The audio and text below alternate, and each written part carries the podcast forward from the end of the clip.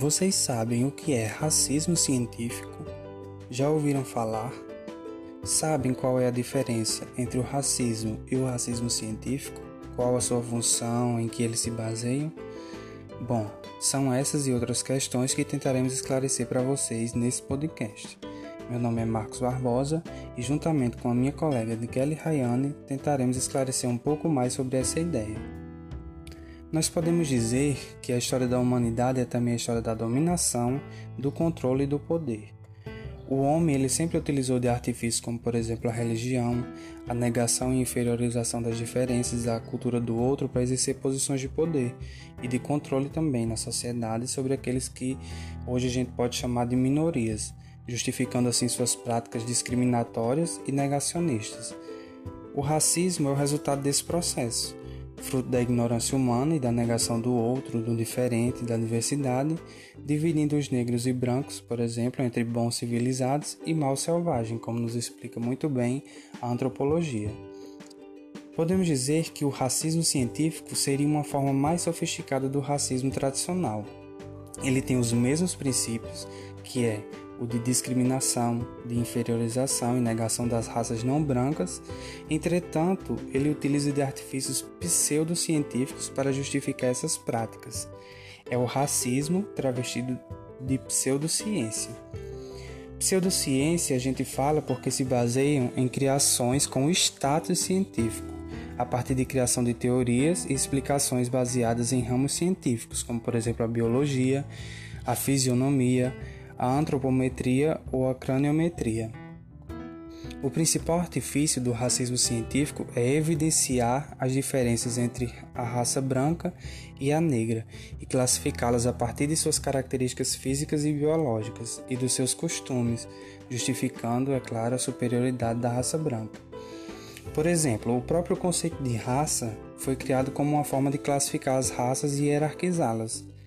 Outro caso é a teoria de que a miscigenação é um risco à destruição da raça branca. Se acreditava, por exemplo, que por meio do cruzamento entre, entre brancos e da seleção natural, o Brasil seria um país de brancos um dia.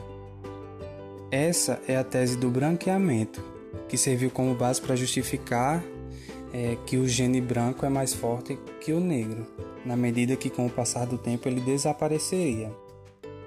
Outro exemplo é, que trata muito bem a prática do racismo científico são as teorias da criminologia, que consistem basicamente em analisar as características dos, dos criminosos para identificar as tendências dos indivíduos ao crime.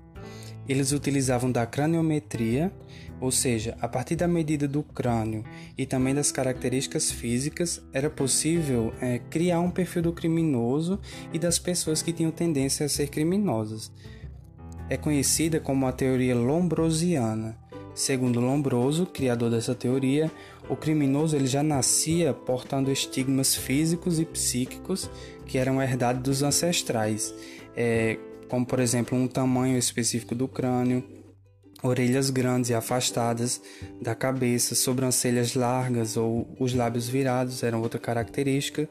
Então o criminoso ele era caracterizado como possuidor de uma anormalidade que era fruto de é, uma selvageria ancestral, em que os mais evoluídos estavam mais distantes de um tronco selvagem e os que não conseguiram evoluir tanto eram considerados como selvagens ancestrais. No caso, seriam esses que teriam tendências criminosas. Vocês conseguem imaginar quem melhor se encaixaria nesse perfil? Pois é. Mais uma vez, as teorias do racismo científico contribuíram para uma disseminação negativa da imagem da pessoa negra, e suas consequências se espalham até os dias de hoje.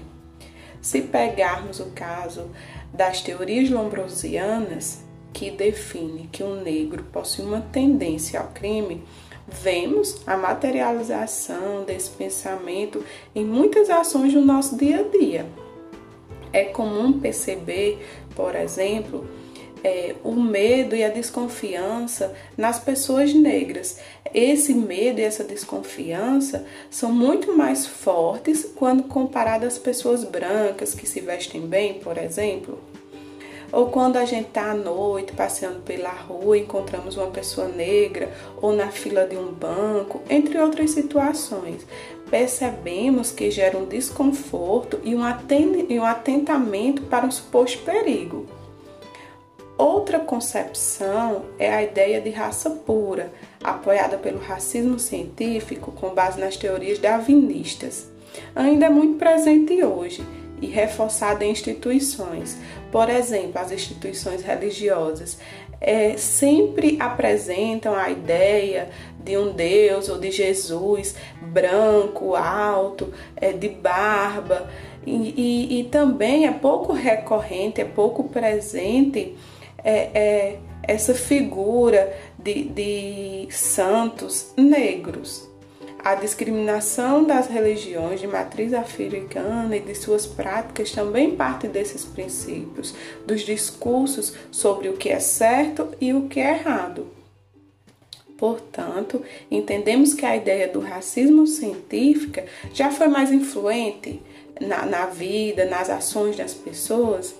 No Brasil, por exemplo, perdurou até a década de 1930, mais ou menos, mas que hoje não tem tanta visibilidade e apoio frente aos movimentos sociais e verdadeiramente científicos que lutam contra isso, como foi o caso da notícia de cientistas de que um jovem negro se recuperou mais rapidamente do Covid-19, uma doença que está fortemente marcando os nossos dias e mudando os nossos contextos e a nossa vida.